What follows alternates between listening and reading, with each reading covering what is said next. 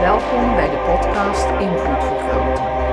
Voor meer invloed op jezelf en anderen. Met licensed NLP Master Trainer en door de Vrije Universiteit gecertificeerde OBM Trainer Coach Joost van der Leij. Welkom bij de podcast Invloed Vergroten, waar we onze invloed vergroten door gebruik te maken van het ABC-model, breintype en hypnose. Dit is seizoen 4. In seizoen 4 maken we ABC-analyses van actuele politieke en economische kwesties met Dr. Marius Rietdijk, de complimentenprofessor van de Vrije Universiteit van Amsterdam.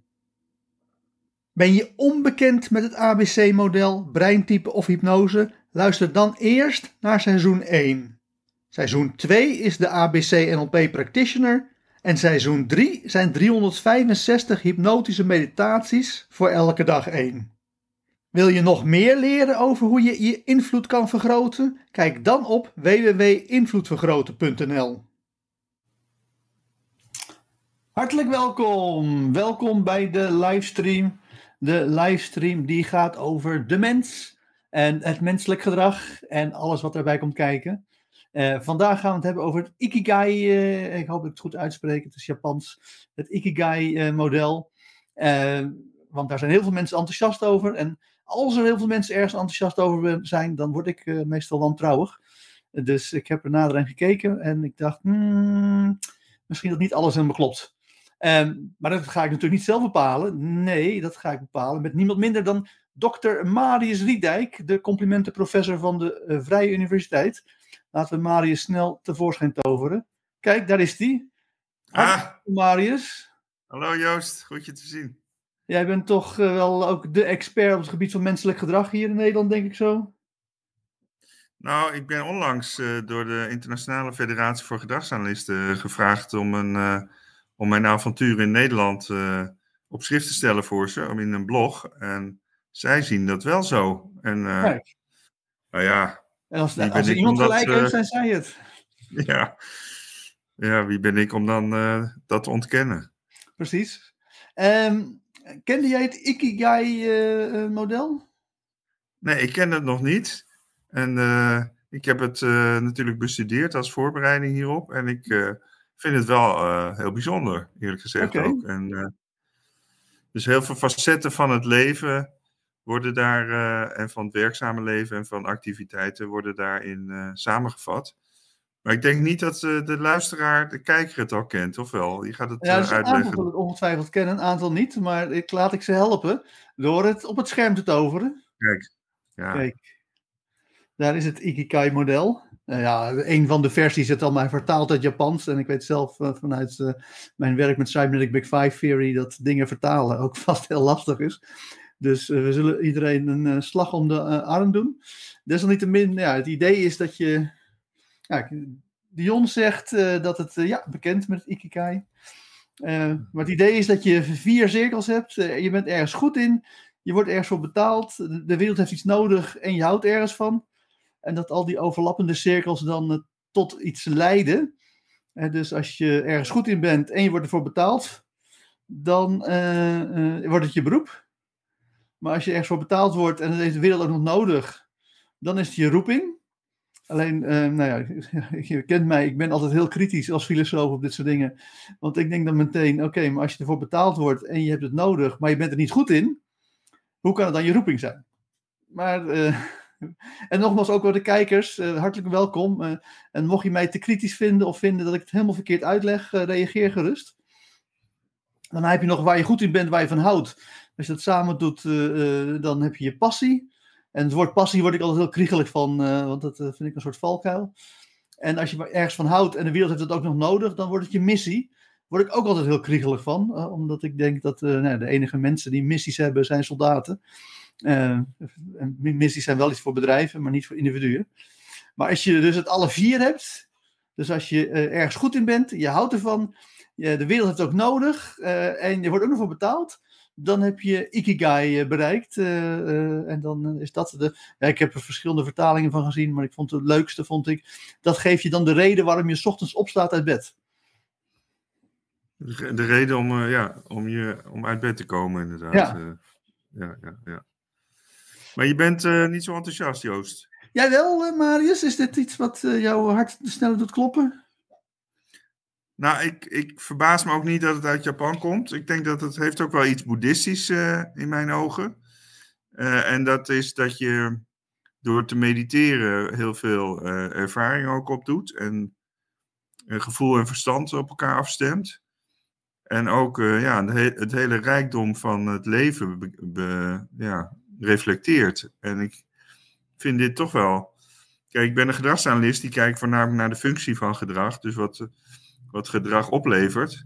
Precies. Uh, en dit is, voor, dit is meer een structuur. Maar structuur en uh, functie die hangen ook uh, nauw met elkaar samen. En het is ook, je zou wat kritisch kunnen zijn over, over de, de breedte van de begrippen. Ja. Maar ja, ik vind het wel een mooi kader geven om, om gedrag te concretiseren. Zoals, zoals ik ook zoveel gedragingen waar mensen mee zitten, kun je kritisch op zijn. Uh, maar uh, bijvoorbeeld intrinsieke motivatie, ja, dan kun je bijvoorbeeld zeggen dat bestaat niet. Maar je kunt ook. Goed, goed eh, punt. Wat?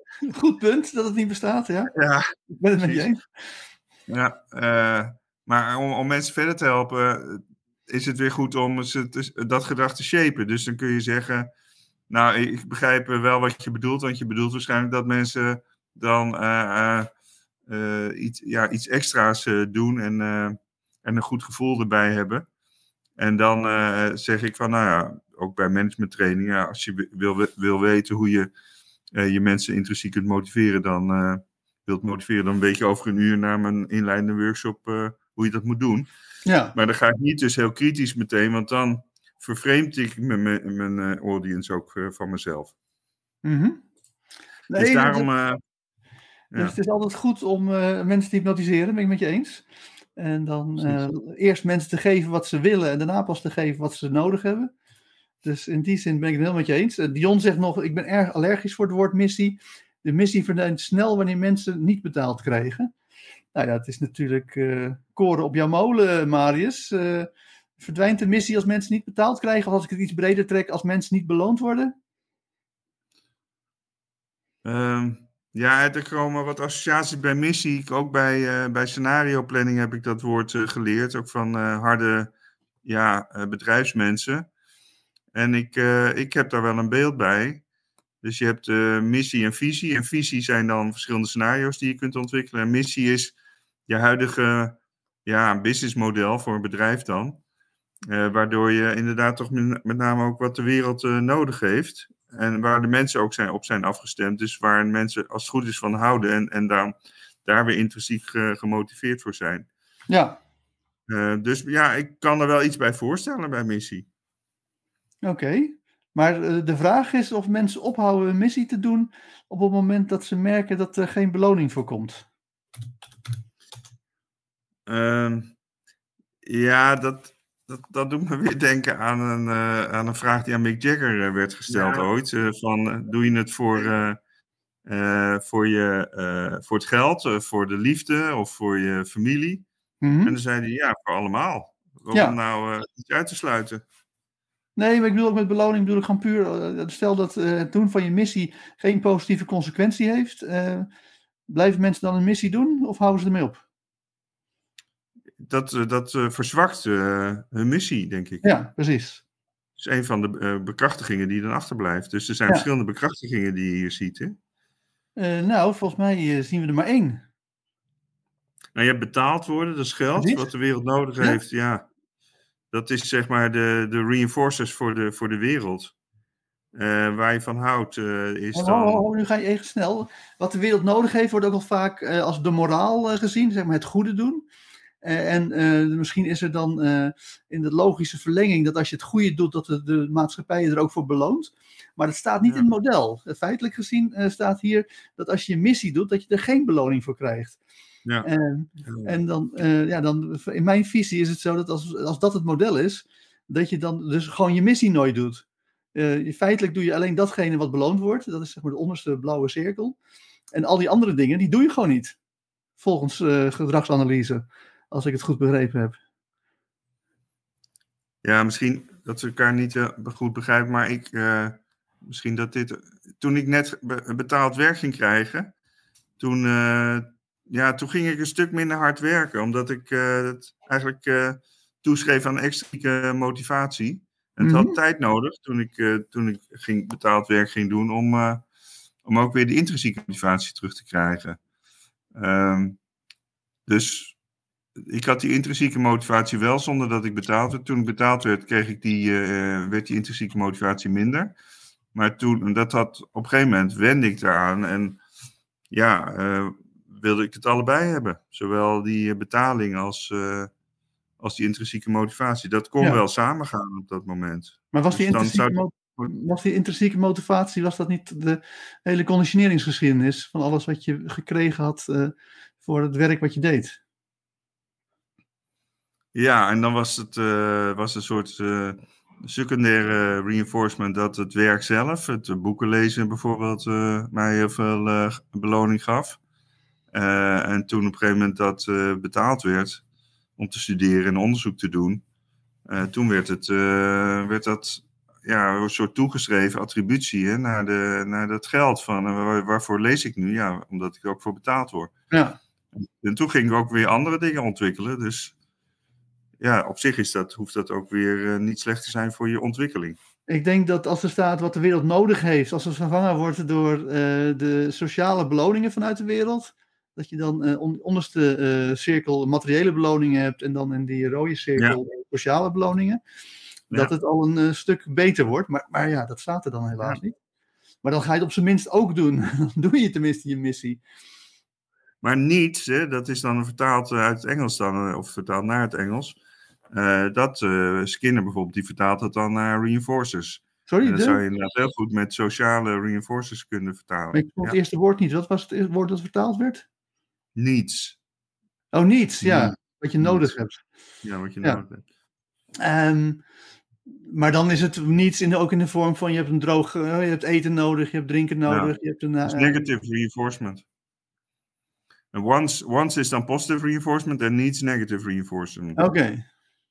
Ja, dus als je iets echt nodig hebt, dan, uh, dan doe je het omdat je anders, dan, dat je gaat eten om die honger te vermijden. Ja, je bent bang omdat dat je anders in de dus als je echt heel erg niets hebt, dan ben je ook kwetsbaar. Ja. En dan, ja. Okidoki. En waar je goed in bent, mag ik dat toeschrijven aan talent? nou, talent vind ik dan een, een label van gedrag. Dus, zeg je? Is het talent of competenties waar je goed in bent? Uh, ja, je kunt het noemen zoals je het wil. waar je goed in bent, is iets waar je onderscheidt van, van anderen, denk ik. Ja? Dat is in ieder geval waar je naar kijkt als je jezelf wil gaan ontwikkelen, denk ik. Um, onderscheid van anderen. Maar je kunt natuurlijk heel veel. er zijn bijvoorbeeld heel veel mensen die willen schrijven of die willen schilderen. Maar er is uh, daar een veel beperktere markt voor. Dus daar, dat, dat vind ik wel mooi in dit model. Dat, het, dat je dan, en daar staat ook dat je tevreden kunt zijn, maar het gevoel hebt nutteloos te zijn. Ja. Omdat je iets kan wat heel, waar je wel goed in bent. Ja, goed in bent in, dan in de zin dat je dat misschien zelf ontwikkeld hebt bij jezelf. Maar, niet, maar dat anderen dat ook allemaal gedaan hebben. Ja, en dan onderscheid je niet meer. Wim erbij halen. Het kan lang duur, lange tijd duren om je ikigai te vinden ja, het zou zelfs kunnen zijn dat het, uh, uh, zeg je dat? Dat het onmogelijk is. Uh, en, hoe lang heeft het bij Wim geduurd? Hoe lang heeft het bij jou geduurd, Wim? Ik heb geen idee. Bij Wim, dat is een goede vraag. Hoe lang heeft het bij jou geduurd? Ikigai is nogal een simplistische benadering, omdat er veel meer factoren zijn die bijdragen aan een zinvol leven. Zoals zingeving. Nou weet ik niet, dat, zin, dat klinkt een beetje als een zinvol leven en zingeving klinkt als een tautologie. relaties, maar dat is misschien wat de wereld nodig heeft, dat jij een, eh, een relatie begint met iemand en kinderen krijgt. Dat is eh, zeker met de vergrijzing wel wat de wereld, in ieder geval de maatschappij nodig heeft. Gezondheid, dat is misschien iets waar je van houdt. En persoonlijke groei kan ook zijn waar je van houdt. Dus um, het is ongetwijfeld. Gezondheid staat er inderdaad niet, niet zo in. Maar dat is bij ieder model, hè, dat dat uh, simplistisch is in principe. Elk model is bedoeld om de wereld te versimpelen. Want als een model de wereld niet versimpelt, dan heb je gewoon een kopie van de wereld. Ja, precies. Ja. Maar ik denk dat dus... de gezondheid en persoonlijke groei kan wel onder de dingen staan die waar je van houdt. Ik hou van gezondheid en ik hou van persoonlijke groei. Dus ik denk dat het, uh, dat zijn natuurlijk hele algemene termen, maar dat dat nog wel gevangen wordt. Maar uh, ik denk dat waar je goed in bent, uh, competenties zijn. Maar niet per se talenten. En dat idealitair heb je natuurlijk een talent en een competentie aan elkaar gekoppeld. Dat je een aanleg hebt om ergens goed in te zijn en dat je het ook nog, ook nog ontwikkeld hebt. want het is natuurlijk wel jammer als je talent hebt en het niet ontwikkelt. of als je competenties hebt zonder dat je talent in hebt. Want dan moet je nog veel harder werken om het op een beetje hoog niveau te kunnen. En als ik kijk naar de middelmaat die ik in Nederland zie, links, rechts, onder, boven, voor en achter, dan heb ik toch vaak het gevoel dat mensen competenties hebben verworven op gebieden waar ze geen talent in hebben. Ja, dat uh, wordt natuurlijk steeds beter afgestemd, ook met de nieuwe technologieën, dat mensen uh, beter kunnen zien uh, wat anderen doen, bijvoorbeeld via YouTube. Allemaal voorbeelden op allerlei competentiegebieden. En dan denk ik, hé, hey, dat, dat vind ik leuk ook en daar hou ik van. Ja. En laat ik dus gaan proberen en kijken of ik er ook goed in ben en of de wereld het nodig heeft en of ik er nog betaald voor. Nou, je ziet gelukkig, want minstens de helft van de mensen die ik opleid, die zijn met een tweede carrière bezig. Dat je natuurlijk wel inderdaad heel veel ziet dat mensen zich gaan afvragen van zit ik wel bij het juiste beroep en vind ik wel leuk wat ik aan het doen ben. Dus op zich, ja, zo'n model stimuleert dat wel om dat te promoten. Kijk, zelf denk ik dat gegeven dat het zo populair is, het model, dat er een hoge hypnosefactor in zit. En dan hebben we binnen hypnose het metamodel om teksten te analyseren. En dan zie ik al heel snel een passie, missie en roeping. Uh, iets minder bij beroep. Uh, maar passie, missie en roeping, dat vind ik dan meteen van die abstracte containerbegrippen. Die heel hypnotiserend werken, maar niet per se heel nuttig zijn. En nou, we hebben al een beetje kritiek gehad op het idee van missie. ik denk dat als je als mens een missie hebt, is maar, ja, je hebt maar één missie. Dat is liefde en gezondheid vinden. en, en behouden. Um, als je gaat, ja, als mensen iets anders verzinnen. Ik heb, mijn voorbeeld is altijd een NLP-trainer die ooit zei: Mijn missie is om de meest inspirerende NLP-trainer van Nederland te worden. denk ik, ja. Nou, denk je, jij denkt dan al, die is er al, dat zal je nooit lukken. Nou ja, kijk, dat, uh, zelfs dat is, uh, zelfs, als die, zelfs als die de meest inspirerende NLP-trainer van Nederland uh, zou geworden zijn, dan nog denk ik dat je dan een heel zielig leven hebt, omdat je dan gewoon geen, ja, als het niet om gezondheid en liefde draait, ja, wat doe je dan? Ja, dan komt het niet uit je tenen, uit je diepste. Nou, dan, dan zie je dat mensen gewoon hele gekke dingen gaan doen. Ik heb uh, de, de, de, eer gehad om met uh, Terror Jaap te werken. En Terror Jaap is de winnaar van de Gouden Kooi, een soort Big Brother, waar, je elkaar, waar niemand weggestemd werd, maar je elkaar weg moest pesten. Wat hij deed door over mensen heen te kotsen en over ze heen te rollen met zijn grote dikke lichaam. En daar heeft hij mee gewonnen. Dus dat is een beetje een berucht figuur. Maar die had heel duidelijk uh, liefde en gezondheid niet uh, uh, als zijn missie. Die had een hele andere missie, geld verdienen. En dan zie je toch dat, nou ja, dat dat consequenties heeft. En Dionne zegt nog, roeping is ook zo leeg. Ja, zeker. Um, en ik vind, dus op zich, ik, ik hou, ik, op zich, ja, ik denk, ja, ik, ik, ik, weet niet of Marius tegenover staat, maar ik denk dat het leven zinloos is. Uh, en als het leven zinloos is, nou ja, dan is het hele begrip roeping is natuurlijk een nutteloos begrip. Maar ik vind wel dat je het leven zin moet geven, omdat als je je le leven zin geeft, dan blijkt je veel blijer, eh, ontspannender, gezonder te zijn, langer te leven, minder problemen te hebben. Dus als je roeping ziet als datgene hoe je je eigen leven zin geeft, in plaats van dat, je, nou ja, dat, het, dat er van bovenhand of van hogerhand een zinsgeving zou zijn, dan heb ik er niet zoveel bezwaar tegen. Waar ik wel bezwaar tegen heb, is dat het gekoppeld zit aan wat de wereld nodig heeft. Ik heb het idee dat mijn roeping eigenlijk iets is wat de wereld juist helemaal niet nodig heeft, maar wat toevallig dan mijn roeping is. Ik, zou, ik vind dat er zit een soort eh, hele moralistische, sociale, uh, misschien ook een beetje Aziatisch of Japans, dat je heel erg bezig zou moeten zijn met wat de maatschappij uh, vindt dat uh, goed voor je is. En, ja, daar heb ik gewoon niet heel erg veel makkelijk mee. Heb jij, heb jij een ja, roeping, ik, Marius? Ja, ik heb daar wel toch wel in mijn studie ook toch wel bij stilgestaan van ik wil ook iets leren waar, uh, waar de wereld behoefte aan heeft. Niet alleen ja. maar mijn eigen uh, ja, gevoel of, uh, nalopen. Ja. Eh, en en het is, eh, we gaan nu heel erg uit van een soort bewustzijn, dat we het allemaal bewust kiezen. hè. Terwijl ik vind Nee. eigenlijk dat we. Ja, daar, Ja, daar ga ik overigens niet vanuit. Maar misschien dat het model er wel van geconditioneerd. uitgaat. Hè? Sorry, zeg nog een keer. We, worden gewoon, we zijn gewoon een product van onze omgeving en onze, leer, eh, onze leergeschiedenis, dus in onze evolutiegeschiedenis. Dus de vraag is hoe ver, in hoeverre wij een, eh, een wil hebben om, dit, om, om ons leven vorm te geven. Ja. En we kunnen wel van de gedragsanalyse bijvoorbeeld leren hoe je omgeving en je sociale omgeving met name inricht. Dus men, op mensen op een zodanige manier eh, eh, reageert dat zij de dingen doen die je eigenlijk wil en die jij misschien ook wil, dat, dat het goed voor hun is. Ehm, en dat geeft dan veel voldoening, omdat, omdat je ook ja, een gevoel van eh, invloed hebt. Ja, En dat, Maar- eh, maar, is het, Ja. eh, maar ik, ik denk dat dit, dit, model inderdaad wel van uit van gaat dat het allemaal redelijk bewust is en dat je hier keuzes in kan maken Ja. en dat je dat kan sturen. Dus dat is absoluut een goed kritiekpunt op het model. Maar ik ging er persoonlijk niet ervan uit. Ik denk ook wel dat je er, hoe zeg je dat, een beetje erin kan vallen. Maar dat gaan we zo meteen ook nog als we over passie gaan hebben. Maar mijn vraag was of jij, nou ja, of jij het gevoel dat je een roeping hebt. Word je, word je geroepen? Nee, ik heb eh, niet zo'n gevoel, zo'n roepinggevoel. Dus ik ga toch wel meer dan, eh, denk ik, eh, de meeste mensen uit van mijn eigen kracht. Mhm. Ik wil mijn eigen kracht eh, vinden. En ook zoeken naar wat, wat de wereld nodig heeft. Maar ja, niet zozeer eh, direct afga op wat anderen van me willen. Maar dat ik eh, vanuit mezelf uitga. Ja, En, en dan, dan merk ik ook, ja, dan krijg je ook een soort dat hypnoseachtige. Dat mensen dan ook eerder je gaan volgen ja, omdat ze zelf vaak niet zo gegrond zijn, doordat zij minder bij zichzelf hebben eh, gereflecteerd. Ja, nou, we hebben de afgelopen eh, streams heel vaak al gehad over aangeboren gedrag, hè, die leermachine. Waarbij ik, kon, ik continu beweerde dat jij een socialer brein had dan mij.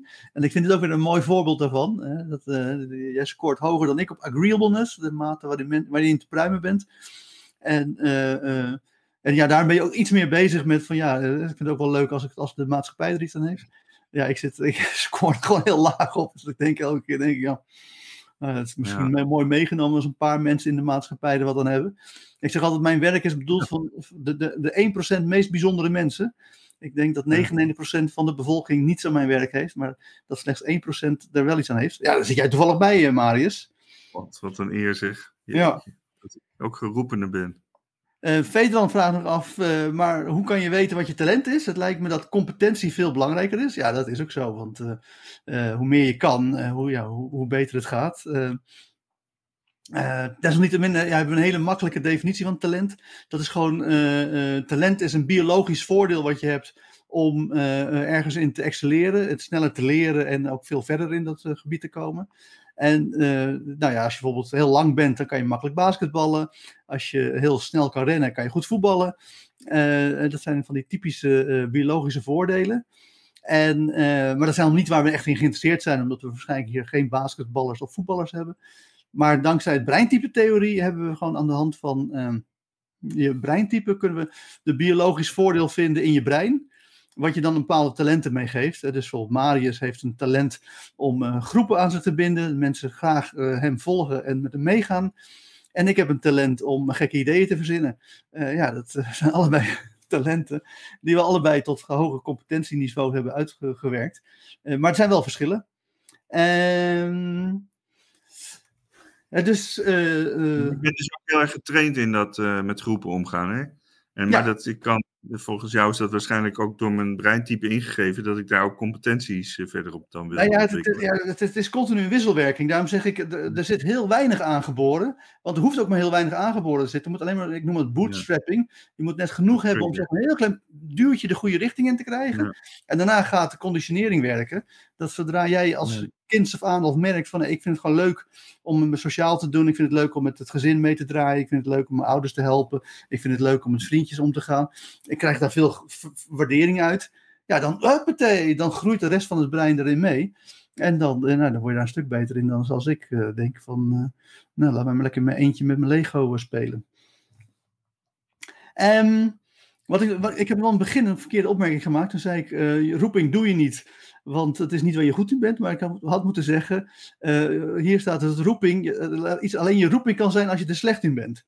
Dus je ziet hier die cirkel, de, de, groene cirkel links, waar je goed in bent, je competenties. En roeping is precies het gebied waar je buiten valt. Dus als jij goed bent in je roeping, is het geen roeping. Dat, nee, is dat natuurlijk. klopt Ja, dat, is, dat, dat zijn van die dingen dat ik dan. Ja, ik ben er misschien te filosofisch en te analytisch mee bezig. Ik snap ook dat het een soort model is om je een beetje aan, ja, wat Marius zei, een beetje als, als gesprekstof, een beetje eh, dat je dan ergens uh, leuk kan doen. En dat je misschien een klein beetje hè, als antecedent een, een, een, Ja. een, een stapje krijgt om een klein beetje een richting te geven aan je leven. Eh, dus dat, eh, en, en voor iedereen die het op die manier gebruikt, heeft mijn zegen. Want iedereen die er verder mee komt, die eh, juich ik toe. Maar ik als filosoof, als analytisch filosoof, zie dan meteen, hmm, roeping, je wordt er wel voor betaald, de wereld is dat nodig, maar je kan het niet.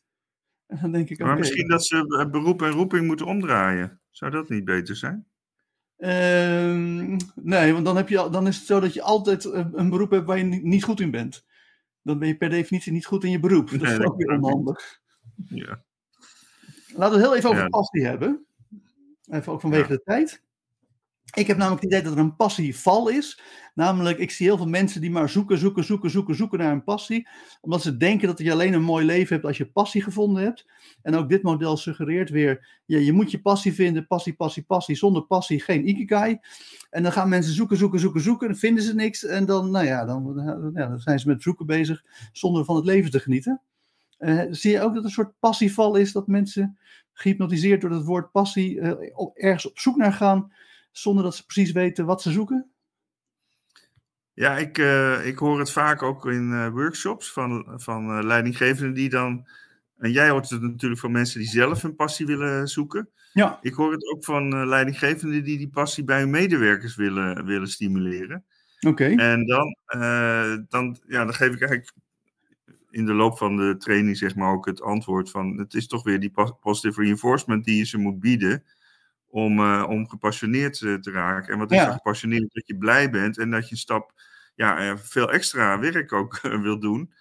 Ehm, en dat is bij jezelf, als je zelf passie zoekt, is het denk ik ook belangrijk om. En, en dat, daar, daar, daar zoeken mensen dan steeds naar. Dat is van alles uitproberen. En om, om, om die positive reinforcement te krijgen. Dus Ja. wij kunnen alle mensen ook helpen om die passie te vinden. Door, door, ze, door ze te stimuleren en, en, eh, en, en positieve bekrachting te geven bij wat ze doen. Ja, maar, hier, dit, maar, dit model, bevestigen. sug- maar dit model suggereert dat er een verschil is tussen positief bekrachtigen en passie. Eh, want eh, als je zeg maar mensen positief bekrachtigt, wat ik zie als het onderste blauwe ding, en ze hebben ook de competentie daarin, dan wordt het alleen maar een beroep. En dan heb je, niet, dan heb je dus wel, dan, heb je, dan mis je dus passie. En dan ben je comfortabel, maar je hebt een gevoel van leegheid. Nogmaals, ik ben het oneens met die gevoelens die hier geprojecteerd worden. Gaan het zo meteen over hebben, want ik denk dat elk model wat vooronderstelt dat je ongelukkig bent, een onhandig model is om te gebruiken. Maar ik denk dat eh, het idee van passie is, en nu wordt het heel eh, ingewikkeld in mijn beleving, en daarom denk ik dat het gewoon het model niet klopt, eh, dat, dat je hebt eens passie als je er ook van houdt. Maar jouw, ik, wat ik in jou hoor terug horen is dat ja, als je mensen maar gewoon beloont, en dan niet per se met geld, maar dat met, met datgene wat ze willen hebben, dat ze dan vanzelf gaan houden van de activiteit die ze moeten doen Ja. om dat binnen te halen. Ja, dat geloof ik wel. Ja. Dus Ja. dat je toch eh, via sociale bekrachtiging. Dat is wel een mooi onderscheid dan tussen, tussen betaling als eh, materiële bekrachtiging, wat vaak een valkuil is om mensen te motiveren. En dat je dan juist eh, met sociale bekrachtiging werkt. Dus aandacht, knikken, glimlachen als ze iets doet, complimenten geven. Dat ze er dan echt ook echt van gaan houden. En ook dat ze er beter in worden. Ja, ja dat is. Dat is allemaal, eh, nogmaals, bij Ikigai is het zo dat je alles hebt. Hè? Dus, eh, maar maar Ja. totdat je Ikigai hebt, is het zo dat passie juist weer buiten de cirkel valt van wat we dan net sociale bekrachtigers hebben genoemd. dus Ja, wat de wereld nodig heeft. ja, Dat eh, valt er dan buiten. ja, dus als je ze niet- inderdaad, precies, dat is wel een, go- een goede. Als je, als je ze bekrachtigt voor wat ze ook doen, hè, of in, ieder geval dat je ze daarmee zelfvertrouwen geeft, hoeft dat nog helemaal niet te betekenen dat de wereld dat nodig heeft. nee, Dus dat is ook wat we met bedrijven doen, dat je eerst je missie, of ja, laten we dan zeggen, de, het, eh, het resultaat van de afdeling bijvoorbeeld wil eh, specificeren. En dan de gedragingen erbij gaat bedenken, die dan bijdragen aan die, aan die uh, resultaten van die afdeling. En dat je dat dan gaat, positief gaat bekrachtigen. Dus dat je ook weet welk gedrag je ja. in, in, de, in de zakelijke context positief wil bekrachtigen. En in een sociale context wil je natuurlijk ook bepaald ander gedrag positief. Ja. Of, uh, maar dit meer van suggereert dus dat het allemaal zonder passie gebeurt. Maar ik ben wel geïnteresseerd in, in, die leiders van jou die op zoek zijn naar passie. Betekent die leiders dat ze op zoek zijn en dat ze denken: ik heb een medewerker. Die medewerker heeft vast wel een passie. En ik wil ontdekken wat die passie is, zodat ik kan helpen om hem dat te laten doen waar hij passie voor heeft. Of is het zo dat hij zegt, ja, ik heb deze activiteiten en ik wil dat die medewerker daar passie voor krijgt, zodat hij met passie gaat doen wat ik wil dat hij doet. Welk van die twee is het? Zijn, eh, de laatste, want je, het zijn natuurlijk heel veel uh, leidinggevenden die zijn uh, on, ondernemend, is ook zo'n woord, hè?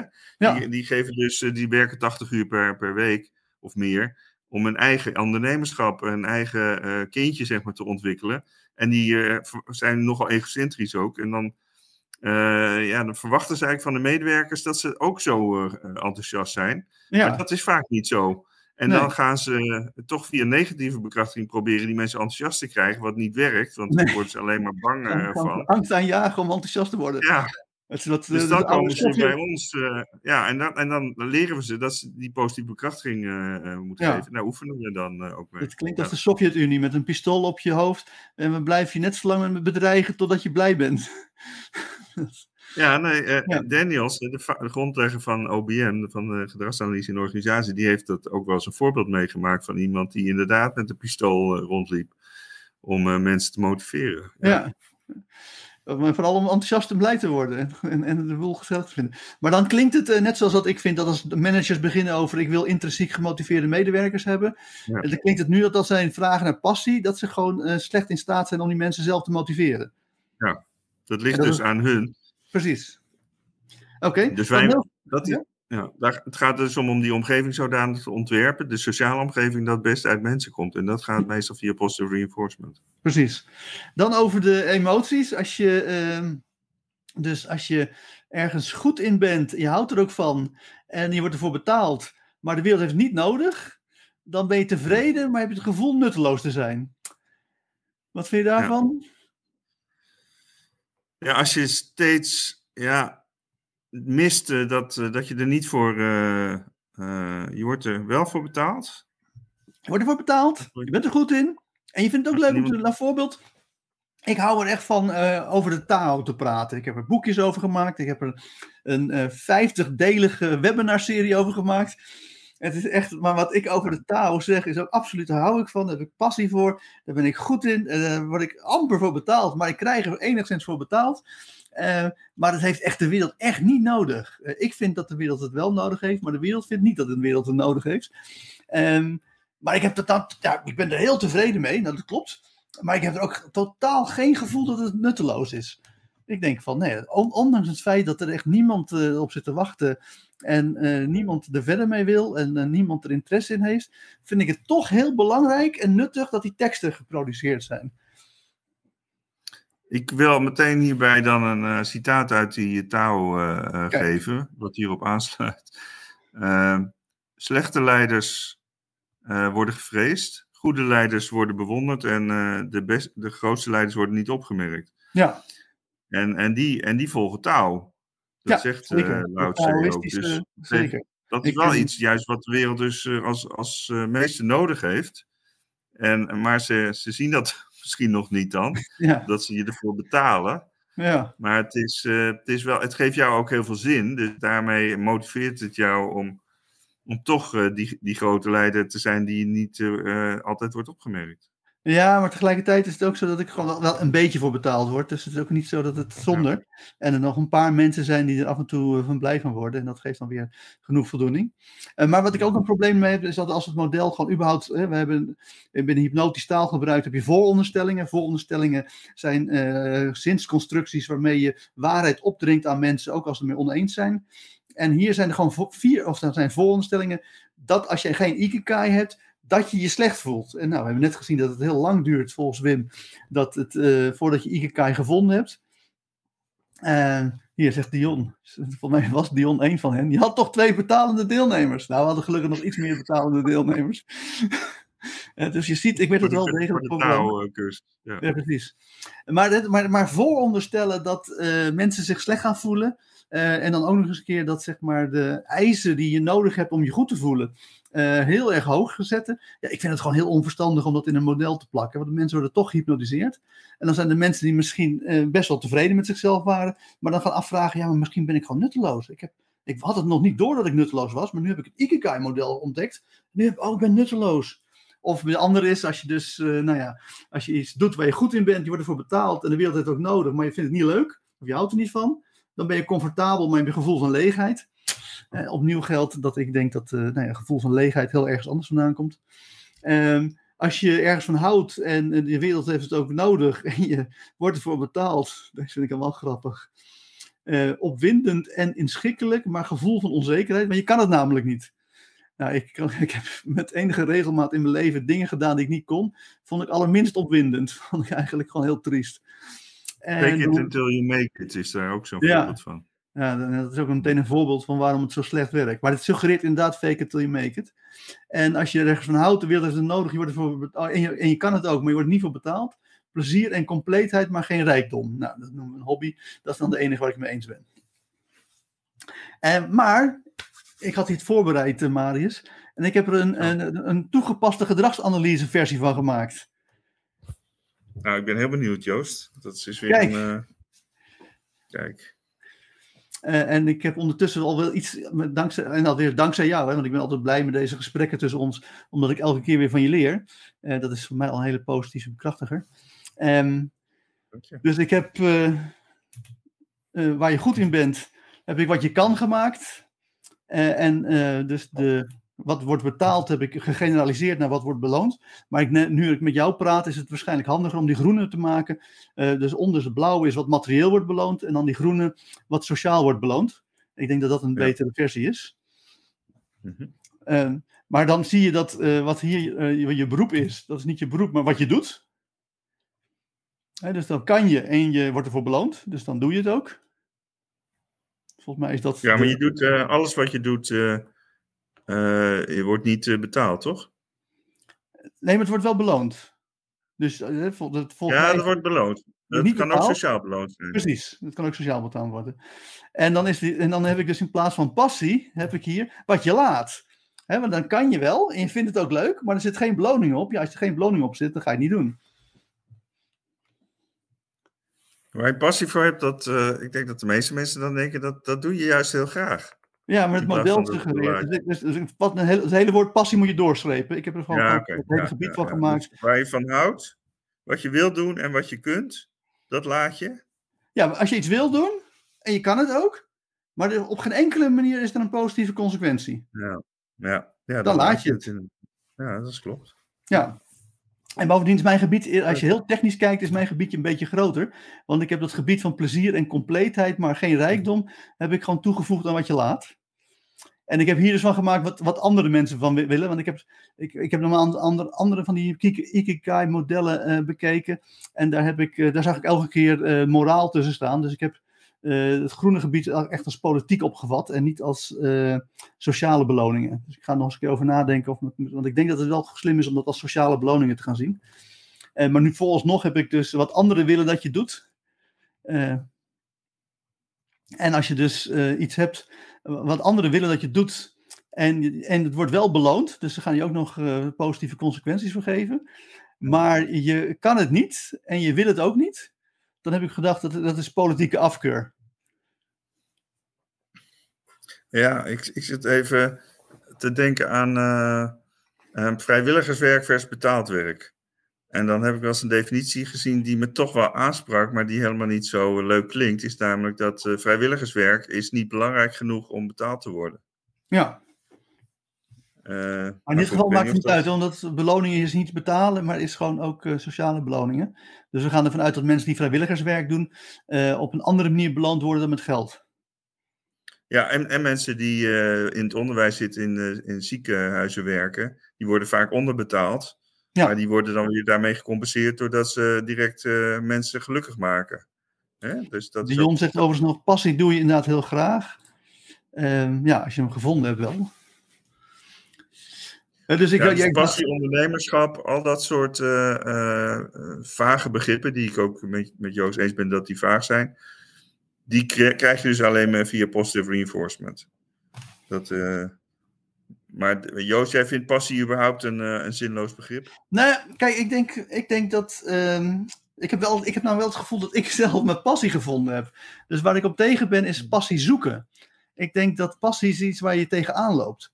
Dus je moet gewoon de mazzel hebben om ergens tegenaan te lopen. Uh, en dan kom je erachter, hey, ik heb iets gevonden waar ik talent voor heb. En waar ik een competentie in heb ontwikkeld of kan ontwikkelen. En wat heel erg uh, positief bekrachtigd wordt door beloningen. Maar om een of andere manier ook nog iets extra's meegeeft. Het is echt iets wat ik wil doen. Of, of wat je gewoon, nou ja, ja, waarmee je je eigen leven zin geeft. En ik zie dat dus wel degelijk als dat. Hè, dat je, ik heb ook activiteiten gedaan. Ik heb in de jaren negentig een automatiseringsbedrijf gehad. Daar, daar had ik talent voor, daar was ik goed in. Dat werd hartstikke goed beloond. Maar ik, ik vond het, het maakte geen onderdeel uit van het verhaal wat ik mijzelf vertelde om mijn leven zin te geven. En het is wel lekker als je ergens tegenaan loopt, uh, dat je denkt van hey, dit kan ik meenemen in het verhaal waardoor mijn leven, uh, waar ik ook mijn eigen leven zin geef. Ik, heb, uh, ik ben weer aan het herlezen dit boek. Ja? Enjoy Old Age. Nou, niet dat ik zo oud, heel oud Nee, je ziet eruit maar... als 35, dus... Dankjewel. Ja. Maar uh, daar, de boodschap voor mij uit dat boek is vooral dat je actief moet zijn. En dus uh, ook in termen van Skinner operant gedrag moet laten zien. Dus niet alleen maar door anderen die sterk zijn, bijvoorbeeld in, in, in communiceren, dat je daardoor laat hypnotiseren, maar dat je zelf actief anderen hypnotiseert. Of, of in ieder geval bijvoorbeeld s'avonds ja. uh, politiek actief wordt, bijvoorbeeld, in plaats van uh, voor de tv te gaan zitten. Ja. En, en, en, en dus dan, wat jij ook zegt, ja, het over, ja je zei niet het overkomt me. Je loopt er tegenaan, maar Je loopt er tegenaan, ja, dus, maar, maar dan is het wel goed om veel te lopen, want dan loop je op een gegeven moment ergens tegenaan. Zeker, dus je moet veel uitproberen. Helemaal mee eens. Ja. maar het is dus, het, maar het idee is, is dat je dus ergens tegenaan loopt. En wat, wat je dan heel goed kan gebruiken in jouw verhaal, waarmee je je eigen leven zin geeft. En dus wat uh, zo'n ondernemer of zo'n leider wil doen om zijn medewerkers uh, passie te geven. Wat hij eigenlijk probeert te doen is om de activiteiten van de onderneming uh, op te nemen in het zinsgevingsverhaal van de medewerker. He, van nou, je bent fietsen aan het verkopen, maar dat is ook supergoed, want daarmee maak je een betere wereld en help je de klimaatramp te voorkomen. Ik denk bijvoorbeeld ook aan, te aan tennissers, hè, die, die eigenlijk maar een paar handelingen hoeven doen, maar daar echt supergoed in zijn. Ja. Uh, die verdienen daar, uh, de toptenners dan heel veel geld mee. En dan, ja, wat ze dan ook wel graag willen vaak, is bijvoorbeeld ook voor goede doelen zich inzetten. ook om hun reputatie natuurlijk verder te verstevigen. Om het, maar ook denk ik om het leven zin te geven. Ja, precies. En ik zelf merk, ook vanuit boeddhisme, dat, dat, dat ik echt naar mezelf toe moet om, om die, die, die hersenen ook zodanig in gang te zetten dat er zoveel mogelijk associaties worden gelegd uh, uh, op basis van de ervaringen die ik eerder heb opgedaan, om, om dan de optimale zingeving te krijgen. Maar dat is, dat is natuurlijk voor mezelf. Ja. En hoe heb jij dat? Wanneer krijg jij nou opti optimaal gevoel van zingeving? Nou ja, ik ben me heel erg bewust van het feit dat, de wereld, dat, het, het universum of het leven zinloos is, dat je het zelf zin moet geven. En dat het dus ook, nou ja, in mijn, in mijn situatie vind ik het heel belangrijk om heel na te denken over mijn nalatenschap. En om die reden uh, uh, ben ik nu al helemaal structuur aan het op te zetten voor wat er gebeurt na mijn dood. En dat betekent dat er een goede doelenstichting is, een neurosofie-stichting, die mijn literair werk gaat beheren. En die gaat zorgen dat ABC, NLP, het neurogram, dat daar nog steeds trainers in gelicenseerd blijven worden. We hebben ondertussen de Breintraining Coöperatie opgericht. dat is dan weer een club die dat in de praktijk gaat brengen. En dan hopelijk ook na mijn dood. Uh, en we hebben afgesproken met de Breintraining Coöperatie dat zij al de tweede van de vier uh, bestuursleden van de Neurosofie Stichting aanleveren. En dan hoop ik ook nog een kerk, want ik heb nog wat spirituele dingen die ik doe, een kerk op te richten, daar dan ook dan twee mensen uitkomen. En dan ben ik heel erg, dan denk ik, ja, mijn leven is eigenlijk feitelijk zinloos geweest, maar ik kan het leven zin geven door gewoon nou ja, veel te schrijven, boeken te produceren. En ervoor te zorgen dat die boeken onder de aandacht blijven van het grote publiek na mijn dood idealiter nou ja, nog duizenden en duizenden jaren. Ik, ik, ik, ga ervan uit dat de mensheid ook een keer verdwijnt, dus het zal niet uh, oneindig zijn. Maar als er over 10.000 jaar nog bestaande mensheid en er nog steeds een neurosofie-stichting is, de stichting mag uh, uh, volgens de statuten niet worden opgeheven. Dus Ja, je Moet je bent bij een soort bij. trust eh, onderbrengen misschien. zo. Ja, nou ja, dat, eh, zoiets is het. Eh, er, eh, nou ja, er is een aantal mensen, waaronder ik zelf, maar ook nog een aantal andere mensen, die hebben toegezegd hun, nala of hun erfenis aan de stichting over te laten. Of eh, wat is het? de stichting is de erfgenaam. Dus de stichting krijgt best wel vermogen om eh, in stand te blijven. Maar het grootste probleem is, ja, kan je nog genoeg nieuwe mensen werven? Eh, kunnen ze over duizend of 2000 jaar nog mensen vinden die ook daadwerkelijk eh, in het bestuur willen gaan zitten en de, eh, de paar activiteiten die daarvoor gedaan moeten worden ook willen uitvoeren? Dat is mijn eh, manier waarop ik mijn leven zin geef. Maar eh, ja, eh, nou, dan hoor je ook hoe passievol ik erover ben. Ja. Maar daar ben ik wel redelijk tegen aangelopen. En als je nog kijkt naar het model zelf, dan zie je dat ik al die negatieve emoties heb vervangen. Dus waar, als je de combinatie hebt, je doet iets, je, je kan het ook en het wordt beloond. Dus als je, nou, sorry, je wil het, je kan het en het wordt beloond. Dan dat is iets wat je met plezier doet, toch? Klopt, ja. ik Eh, wil het doen, maar wanneer krijg je plezier als het, eh, eh, als het eh, beloond wordt? Ja, zit erin. Dus het wordt beloond je en je kan het. Want als het beloond wordt en je wil het ook, maar je kan het niet, is het misschien een beetje frustrerend. Maar als het beloond wordt en je wil het, dan kun je het meestal denk ik ook wel, of niet? In ieder geval enige tijd, zeker. Ja, je kan het dan leren. Of je kunt het fake it until you make it, ja. Kunt, Dan hebben we nog de. Volgens Jon is het zo dat plezier hoeft niet. Nee, Richard Krajcek die werd gedwongen om te tennissen. Ik ben zelf Ja. helemaal geen tennisser hoor, maar eh, ik kom nu met het tweede voorbeeld uit tennisland. Die werd gedwongen via negative reinforcement. Dus je hoeft niet eh, altijd... eh, kijk, ik, ik werd in het begin ook steeds door mijn vader toch min of meer gedwongen om huiswerk te maken. Dat ik liever Ja. voetballen. Met inderdaad andere jongetjes. Maar dan wilde je het niet doen, hè? Dus voor de Dus duidelijkheid. toen wilde ik het niet doen, dus inderdaad. Dus dan zit je in een ander vakje. Dan kom je in het wat je doet vakje. Dan doe je het wel. Dan doe je het wel. Dan en uiteindelijk le- eh, levert dat toch wel genoeg weer, ook, ook weer positive reinforcers op. Dus het is ook niet zo, kijk, eh, gedrag is ook heel complex. Het is wel uitgezocht door gedragsanalisten onder heel simpele omstandigheden in een laboratorium met proefdieren. Maar als je naar complexere eh, gevallen wil, ook naar je eigen gedrag, ja, er zijn natuurlijk duizenden eh, prikkels die ook eh, in je leven zijn eh, geweest. En al je voorvaderen moet je niet uitvlakken, Ja. die ook ons gevormd hebben. Dus ja. Ehm, maar ik denk dat als je het, hè, dus kritische kraaitje, of jij als huiswerk maken, dat als je het wel kan en je wordt ook beloond, maar je wil het niet, dat als je het op een gegeven Ja. moment dan maar genoeg beloond wordt, dat je het op een gegeven moment de lol in gaat krijgen en dat je het wel gaat en dat je het dan Ja. ook met, met plezier doet. Precies, ja, dat kan dus. Ja. dus soms eh, moet je ook mensen uit een soort eh, toestand van, eh, daar komt dat aangeleerde hulpeloosheid ook vandaan. Van mensen die depressief zijn, die je bijvoorbeeld opdrachten geeft onder hypnose, of dan wel niet onder hypnose, Ja. om te gaan wandelen of te gaan hardlopen. Gewoon in kleine stapjes. Als je hardloopt moet je iets grotere stappen nemen. Maar de- dat je dan meer controle ook over je eigen leven krijgt. Terwijl ze dan het idee hebben, depressieve mensen, het moet niet heel zwaar zijn, maar dat, dat het eh, allemaal eh, het leven overkomt. Ja, nou, ik heb wat het, eh, vandaag nog met iemand gesproken die eh, 17 jaar heel veel ellende achter de rug heeft. En nu ja, drie jaar therapie en nu echt eruit begint te komen. Dus ook als het heel zwaar is, gaat het goed. Ik heb ook nog wat, als je het wel kan en het wordt ook beloond en de maatschappij wil het, maar jij wil het niet. Dat als je dat doet, dan noem, noem ik het conformeren. Ja, mooi. Ja. En dan heb ik ook nog, eh, nou, die politieke verhaal ga ik veranderen. Maar mijn Ik idee is dat een beetje, dat wil ik ook wel Ja. vertellen, ook wel een beetje op mijn werk. Dat ik, ehm, ik vind dat, dat er heel veel sociaal-wetenschappelijk onderzoek eh, eigenlijk vrij, eh, maatschappelijk vrij zinloos is. Mhm. Maar dat het toch wel heel erg wordt ondersteund door eh, wat vroeger de BKR-regeling en beeldende kunstenaarregeling, dat je Ja. betaald werd voor kunst waar eigenlijk niemand op zit te wachten. Dat heb ik toch ook wel een beetje bij het, eh, veel sociaal-wetenschappelijk onderzoek. Ja. En daardoor ben Sociaal-wetenschappelijk onderzoek. Dus ik kan nog wel een paar andere faculteiten noemen waar dat plaatsvindt. Hoewel sociaal wetenschap wel met stip op één staat. Dat zal ik ook Ja. wel opweten. Maar En daarom heb ik mezelf ook een beetje bevrijd daar weer uit door bijvoorbeeld dan weer dat eh, OR-lid of eh, voorzitterschap te gaan doen. En, Ja. en veel via LinkedIn eh, te publiceren. precies. Eh, nou goed, dat even terzijde.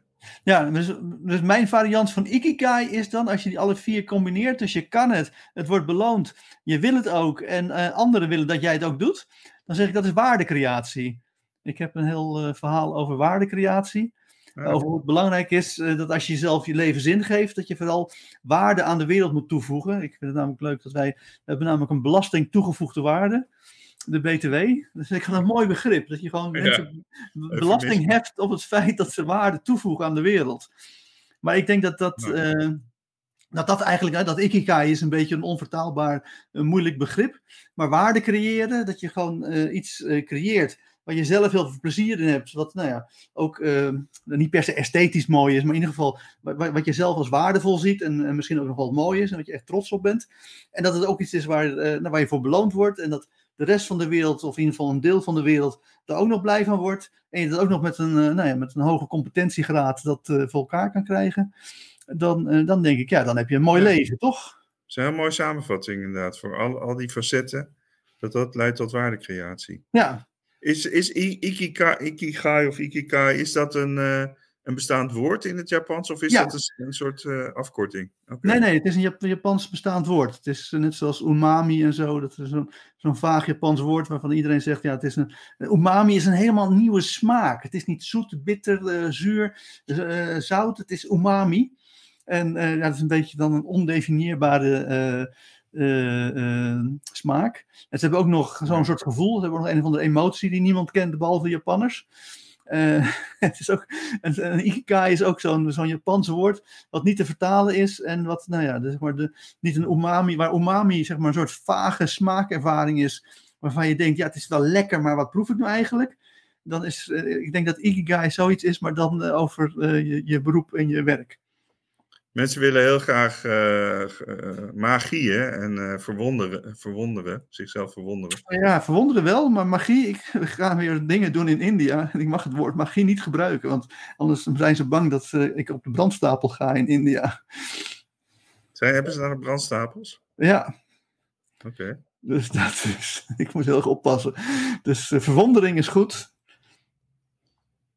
Ja, ja. En dat is ook uh, de, de magie van, uh, van hypnose bijvoorbeeld. Ja, dat, het, het, uh, kijk, we zijn natuurlijk vooral wetenschappelijk willen we ook bezig zijn en goed analyseren. Ja. Maar er is natuurlijk ook een ander domein zoals kunst. Ja. en ja, die kan de wetenschap niet onder, altijd onder woorden brengen. Dus bijvoorbeeld Wim T. Schippers vind ik toch ook wel een fascinerend figuur. Die trouwens Absoluut, ook heel ja. erg somber toch wel is over de zin van het leven. Zeker. Uh, die, die, wordt natuurlijk vaak gevraagd, ja, wat bedoelde je ermee? En dan zegt hij, ja, je vraagt er ook niet aan een componist, voor, ik noem maar eentje, even willekeurig, Shostakovich. Van, wat ja. bedoel je nou met dat, uh, met dat concert? Of dat, dat nou ja, zeker nog, bij Shostakovich is een mooi voorbeeld. Ja, het is ook niet helemaal toevallig dat Marius dat noemt, want hij weet dat het mijn favoriete componist is. Maar die zat echt in een in, zeg maar, moderne muziekcompositie, waarbij ze formalistisch waren, waarbij ze echt letten op klanken, patronen. Hij was ook heel wiskundig, er zaten allemaal wiskundige formules in verwerkt en zo. En hij was helemaal niet bezig dat het ergens over moest gaan. Maar hij werd wel door de Sovjet-Unie en letterlijk door Stalin persoonlijk gedwongen om het ergens over te laten gaan. En dus hij bijvoorbeeld de, de, de zevende symfonie, dat is het beleg van Leningrad. En dat heeft dat net zo à la, uh, wat het, de, uh, nou ja, we hebben de naam vergeten, Franse componist, de, de, die altijd in van die sensuele films wordt gedraaid. Mm, de Bolero. Niet maar wel. Ja. Die heeft ook zo'n zo'n aanzwellend iets, heeft hij. Maar hij is het ook, maar dan veel duisterder en zo. En iedereen die dat hoort, die zegt, ja, dat is het, aan, dat, is dat Duitse leger wat steeds dichter bij Leningrad komt. En, maar, oh, ik zou zeggen voorspel en, uh, en, en uh, climax. Ja, nou, dat, is, dat is misschien met de Bolero zo, maar in ieder geval bij hem is, klinkt het echt alsof het zeg maar. Nou, en iedereen vindt dat. En, maar hij is er heel vaak om gevraagd uh, nadat Stalin doodgegaan was. En dat hij, hij heeft periodes gehad dat hij wat vrijer kon spreken. Hij zegt, ja, iedereen begint het altijd over dat het, dit staat daarvoor, dat geluidje is dat. Hij zegt, het zijn ja. gewoon klanken, het zijn mooie klanken. En dat vinden mensen heel moeilijk om dat te accepteren. Ook een van de top van de drie grote schrijvers. Hè? Dus je had Reven, uh, Hermans en wie had je nog meer uh, na oorlogse Ik ben heel slecht. Ja, die zei, er werd ook een keer aangevraagd tijdens een boekpresentatie van wat, uh, wat bedoelde hij nou met het boek? Toen zei hij, ja, dat weet ik niet, het is uw boek. Ja, ja dat is precies.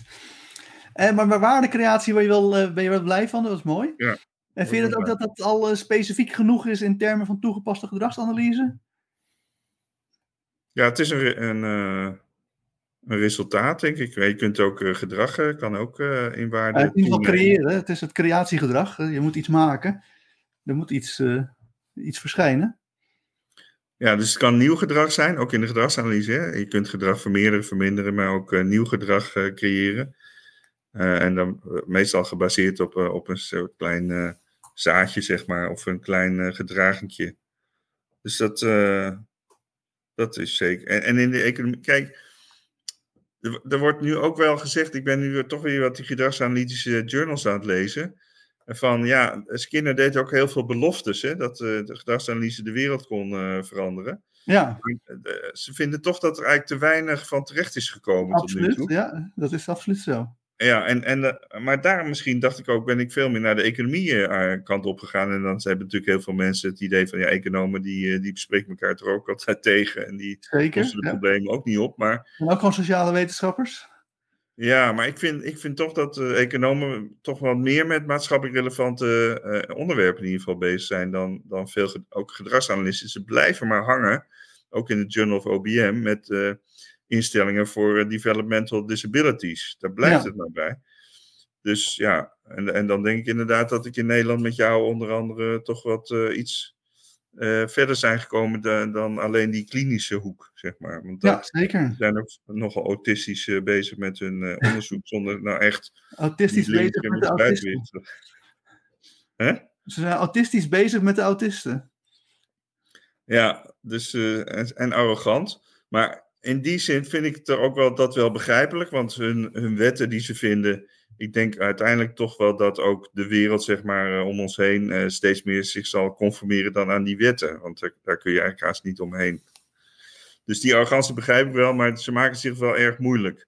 Net als Pieter Om zich, uh, zich nu erg moeilijk maakt. Ja, nou even een sociale relevante vraag, want Mr. Magic Bullet, goed je weer te zien. Vraag, wanneer we in Nederland 80% voor onszelf gaan werken en 20% voor de maatschappij, dan kun je Ikigai toepassen en niet 100% voor de schatkist. Wat vinden jullie? Nou, dat is Marius' stokpaardje, denk ik, hè Marius? Um, begrijp jij de vraag precies, Joost? Nou, ik interpreteer hem als volgt. Dat, we, dat, dat, dat, dat, het lijkt erop dat Mr. Magic Bullet een kapitalist is. En die dan het kapitalistische uh, adagio hanteert. Van ja, als iedereen maar egoïstisch achter zijn eigen ja. dingen aanloopt. Dat we dan uh, uiteindelijk de beste maatschappij krijgen. Hij is dan nog ja. een redelijk sociale uh, kapitalist. Want hij vindt niet dat je 100% van de tijd achter je eigen doelen moet aanrennen, maar 80% van de tijd. En 20% nog een beetje aan de maatschappij werken. En niet 100% ja. voor de schatkist. Ja, dat, mijn, ik vermoed dat ik, ik vat dat op als feit dat hij ontevreden is met de belastingdruk in Nederland. Nou, daar ben ik, ben ik het inderdaad ook wel uh, mee eens. En daarom dacht ik, dit is koren op jouw molen. ja, je ziet het nu met de toeslagen, die wil men toch echt wel uh, stapsgewijs. Heeft nu uh, vandaag een commissie dat heeft aangegeven dat het wel heel lastig wordt, maar dat men toch wel graag wil om die toeslagen af te schaffen, waardoor de belastingen eventueel ook weer wat verlaagd kunnen worden. Uh, maar dit is eigenlijk uh, nog, nog verder samengevat uh, de onzichtbare hand. Hè? Dat, je, dat je mensen gewoon de, de vrijheid geeft om, laat ze maar hun eigen belang nastreven. Want dan, daarmee dienen ze ook het, het algemeen belang. Ja. maar en mag ik, ik dat dan zo samenvatten als zijn dat ze niet hun eigen belang moeten nastreven, maar dat ze waardecreatie moeten nastreven, om weer terug te koppelen aan het Ikigai-model? Uh, althans, mijn versie daarvan. Dat, uh, mijn idee is ook als je mensen, uh, uitkering, mensen die een uitkering hebben, of zelfs als, men, als we ooit overgaan naar een basisinkomen, dat je, jij had het over de BKR. Het klonk alsof je wat kritisch was over het feit dat we kunstenaars ja. kunst voor nop laten maken om het allemaal op te slaan in grote pakhuizen Precies, waar niemand ja. meer naar kijkt. Ja. Maar ik vind dat mooi. Zo, ik, ik vind dat mooi. Het feit, die mensen die voegen toch iets toe aan de wereld. En ik denk dan als je dan een uitkering krijgt, dan vind ik, nou, dan moet je op zijn minst uh, die mensen verplichten. En ze hebben sollicitatieplicht, maar ik vind ook dat ze waardecreatieplicht moeten krijgen.